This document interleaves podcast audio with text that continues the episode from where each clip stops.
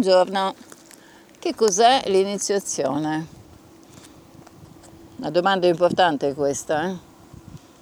Perché ci iniziamo a qualcosa? Perché decidiamo di iniziarci a qualcosa? Posso parlarvi soltanto della mia, di esperienza, perché quella degli altri appartiene agli altri, quindi se vogliono la raccontano loro. Io posso dirvi a grandi linee quello che è stata per me l'iniziazione. Intanto io non l'ho cercata, punto primo. Cioè quando vi dicono, ah sì, l'allievo trova il maestro quando è pronto. Boh, sarà anche vero, non lo so. Per me non è stato così. Io non ero assolutamente pronta. Diciamo che ero proprio un asino scalciante. Non volevo cambiare la mia vita perché mi stava benissimo così com'era, quindi avevo diciamo tutto, perché molti di noi che appunto sono segnati da un certo diciamo compito hanno anche una facilità estrema nel realizzare quello che vogliono fare, e per me è sempre stato così in effetti, no? Quindi ero lanciata nella mia vita, diciamo, sociale, che ritenevo appagante sotto tutti i profili. Quindi non avevo delle paturnie di bellezza, di grasso, tipo wow, voglio dimagrire a tutti i costi, o cose del genere. Stavo benone, in poche parole, e per giunta avevo anche già realizzato la mia vita indipendente, quindi avevo il mio appartamento in centro a Roma, dove avevo deciso di andare a vivere perché Milano mi stava stretta. Insomma, praticamente avevo realizzato scientemente quelli che erano i miei progetti e non pensavo assolutamente di doverli cambiare in favore di qualcosa che era un percorso, diciamo, quantomeno sconosciuto. Se non che, ecco, lo chiamano destino, in realtà non è un destino ma è una segnatura. Ecco che per dei motivi X che non vi sto a dire vado in contatto con un personaggio che era l'esatta copia di Alistair Crowley e la famosa 666, la grande bestia, no? Ed era un personaggio fortemente magnetico che mi faceva paura, quindi io non volevo assolutamente averci a che fare, proprio solo a guardarlo io sentivo praticamente, mi sentivo a disagio. È una persona già realizzata, un professionista diciamo conosciuto, e in più era un 33 della massoneria, 33 di quelli di alto livello, e fu questo incontro praticamente a sconquassare tutto l'edificio della mia vita, quella che io avevo costruito, no? Così molto simpaticamente, e che continuavo a costruire, no? Cioè tu hai fatto un palazzo, io volevo costruire un grattacielo, ecco. Bene, l'incontro con questo è stato appunto devastante, letteralmente devastante. L'ho combattuto anche qui, cioè sono entrata diciamo in quella iniziazione per forza, non per convinzione. Non volevo avere un maestro, non mi interessavano insomma i maestri, ma bastavo me stessa. Sono sempre stata orgogliosa, no? Come tutti i segni di fuoco, e quindi non capivo neanche la necessità di fare determinate cose che mi sembravano anche ripetitive, insomma scoglionamento. Io odio le abitudini, perciò Comunque sia, va, più per fare un piacere a qualcuno mi sono ritrovata dentro in questo contenitore.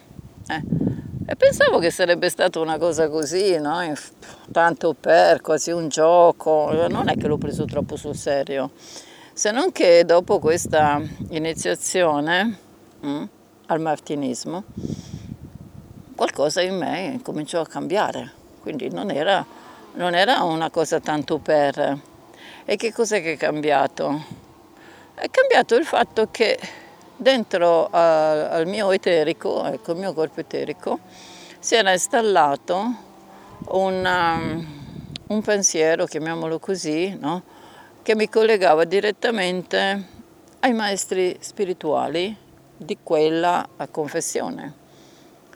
E questi maestri spirituali, la cosa buffa, è che parlavano, no? Cioè io li sentivo e non potevo, diciamo, ignorarli, perché non era un sentire medianico, non è che facevo sedute spiritiche, parliamoci chiaro. E quindi ho detto, boh, io riferisco quello che sento dire. Vi ripeto, era sempre un discorso per me passivo, non attivo, Sempre continuavo ad essere insofferente e a tirare calci, quindi, e più ero insofferente, tiravo calci, e più invece questa faccenda si proprio aggrippava. Arrivata a un momento, diciamo, di noia, io riferii proprio per filo e per segno quello che mi era stato detto a livello, diciamo, eterico. E lì scattò qualche cosa di assolutamente imprevedibile. In 448, quindi nel giro addirittura di un mese, venne proposta per l'iniziazione più alta che c'è nelle scuole misteriche di varie confessioni, che è quella dei Misteri Egizi di Cagliostro. E quindi mi si disse, sai, abbiamo fatto una riunione, eccetera, eccetera, e dobbiamo fare questo tuo ingresso che viene concesso soltanto ai 33 gradi, 33 di massoneria, diciamo, quella regolare, dopo 10 anni, di frequentazione delle logge. Io dopo un mese quindi mi trovai a fare questa seconda iniziazione. Lì la presi un pochino più sul serio, perché insomma si trattava dell'antico Egitto, anche se non ne sapevo poi granché, ero un po' ignorante. E ho detto, sarà qualcosa questa di più interessante, no? E infatti mi disse, attenzione, dice, perché se sbaglierai ti ammazzo. Mi disse proprio queste parole. Non mi fare brutta figura, perché ti ammazzo. Ho detto io, andiamo bene, siamo a posto.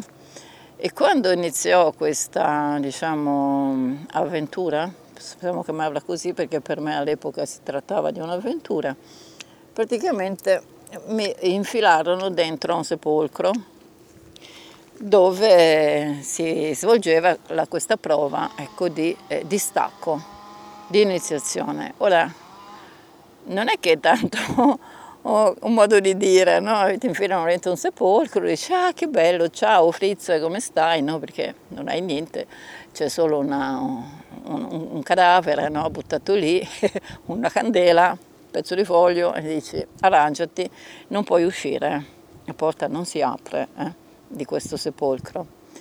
In questa camera, diciamo così, di iniziazione, anzi pre-iniziazione, moltissimi, anche appunto 33, vanno in panico, quindi hanno il terrore, gli vengono attacchi di claustrofobia, iniziano a urlare come ossessi e vengono tirati fuori, no? dalla camera senza svolgere il loro compito, e questi ovviamente non possono più accedere all'iniziazione, praticamente falliscono prima ancora di entrare. A me accadde, ecco, lì posso dire che la mia iniziazione, quella vera, per anche l'altra fosse finta, ecco, però ero in uno stato d'animo, diciamo, non proprio ideale. In questa invece, non so per quale motivo, io mi trovai a mio agio, ecco. E quando bussarono per appunto portare il mio testamento in lettura, io li cacciai, gli dissi proprio, ma che volete, andate via, non ho ancora finito. E fu una cosa anche questa che non era mai accaduta.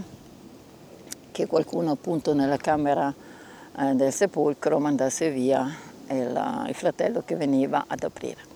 E quindi io avevo bisogno ancora di starmene lì quieta per i fatti miei in questo tugurio, che era una tomba piccolissima, che non è che vi credete che era un appartamento.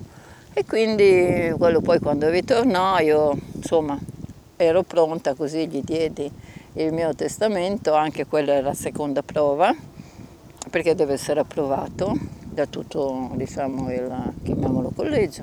Non voglio usare i termini di massoneria perché poi si superano questi, diciamo, momenti, no? E venne accettata. Quindi in quel momento poi venne condotta, bendata, eccetera, eccetera, eccetera, eccetera. E insomma questa iniziazione fu diciamo proprio quella... lo sforzatore, posso chiamarla così, proprio la leva che andò a smuovere il mio background normale, quello che insomma abbiamo un po' tutti, no? Ecco, in poche parole, io da lì mi trovai catapultata in un'altra dimensione e volente o nolente lì si tracciò il mio compito. E fu, diciamo, un compito importante, perché diciamo che potevo fare molte cose, ma sempre per quel mio spirito ribelle praticamente non accettai di fare quello che invece avrei dovuto fare, e quindi mi staccai sia da uno che dall'altro e diventai quello che i samurai chiamano il Ronin, quindi un guerriero senza padroni, che è poi quello che sono ancora oggi. Io sono una donna guerriero, in effetti. Perché poi io ho dichiarato guerra contro tutti e contro tutto. Mi scattò proprio questa ribellione, diciamo anche esteriore. Perciò, quando io vi dico cercate la vostra via iniziatica, non è che dico tanto andatevi a iscrivere a una loggia o cercatemi perché io vi impongo le mani e vi battezzo nel Spirito Santo. No, non è questo.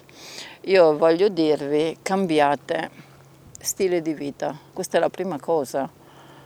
Cambiare stile di vita, però fatelo quando siete convinti, no? Non perché siete obbligati o costretti da qualcosa, o perché venite catturati da un potere magico superiore, occulto, come è capitato a me, no?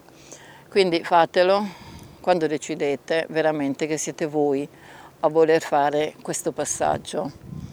Il cambiamento avviene proprio cambiando le abitudini, cambiando tantissime cose, anche un po' l'alimentazione ovviamente, no? E poi si passa a conoscere se stessi. Questa è la vera iniziazione, perché va bene, quelle lì ti legano a delle linee spirituali, dei maestri che sono stati prima di noi e che hanno realizzato XYZ, bellissimo, ok, ci siamo. Però noi siamo vivi oggi in un contesto molto difficile e quindi, secondo la mia umile esperienza, vi dico che è importantissimo capire, scoprire i meccanismi della nostra mente, come ci controllano e come ci possiamo difendere, come addirittura possiamo essere noi i controllori e non più i controllati. Questo per me è il passaggio, diciamo, step to step per ottenere effettivamente un veicolo spirituale, quindi un corpo magico in grado di traghettarci oltre la morte, perché poi, diciamo, l'iniziazione egizia è lenta nel dare i suoi frutti e quando ha iniziato poi a dare i suoi frutti, ovviamente per me è stato un raccolto che non è ancora finito, cioè ancora continuo, poi va da sola, vi trovate così a pensare, a fare, a dire delle cose che non è che le avete programmate prima, fanno parte di questo diciamo, di questa linea di energia, ecco. E quindi è importante arrivare al punto di morte con il vostro corpo eterico, magico. Guardate il mio libro sull'alchimia, che sì, è un libro un po', diciamo, ci vuole un cervello fino per leggerlo, come tutti i miei libri del resto, però guardate che è molto molto importante, perché vi farà capire che ci sono diverse iniziazioni, che tutti dipendono da noi e non da altri, e non devono dipendere da altri, ecco, questo è importante. Quindi non dovete entrare in una qualsiasi scuola perché pensate di avere poi dei vantaggi, entrate a far parte di un gruppo, vi sentite in famiglia, perché state ripetendo esattamente le cose che già avete, quindi non si tratta di cambiare, si tratta semplicemente che state cambiando il colore a una stessa cosa. Una casa, invece che averla dipinta di grigio, ora ci date una passata e l'avete dipinta di giallino. Sempre la casa è quella, no? Non è che l'avete cambiata. Qui invece si tratta proprio di demolire il vecchio e costruire il nuovo. Questa è l'iniziazione, quella che vi farà differenti da come siete ora. E dice, e dopo? E dopo cammini. Dice, ma sono sola, mi sentirò sola. E certo che ti sentirai sola, perché uscirai dal branco, dal gregge, e come si sentono soli i lupi che fa? Non si sentono soli. C'è il momento in cui però si riconoscono, no?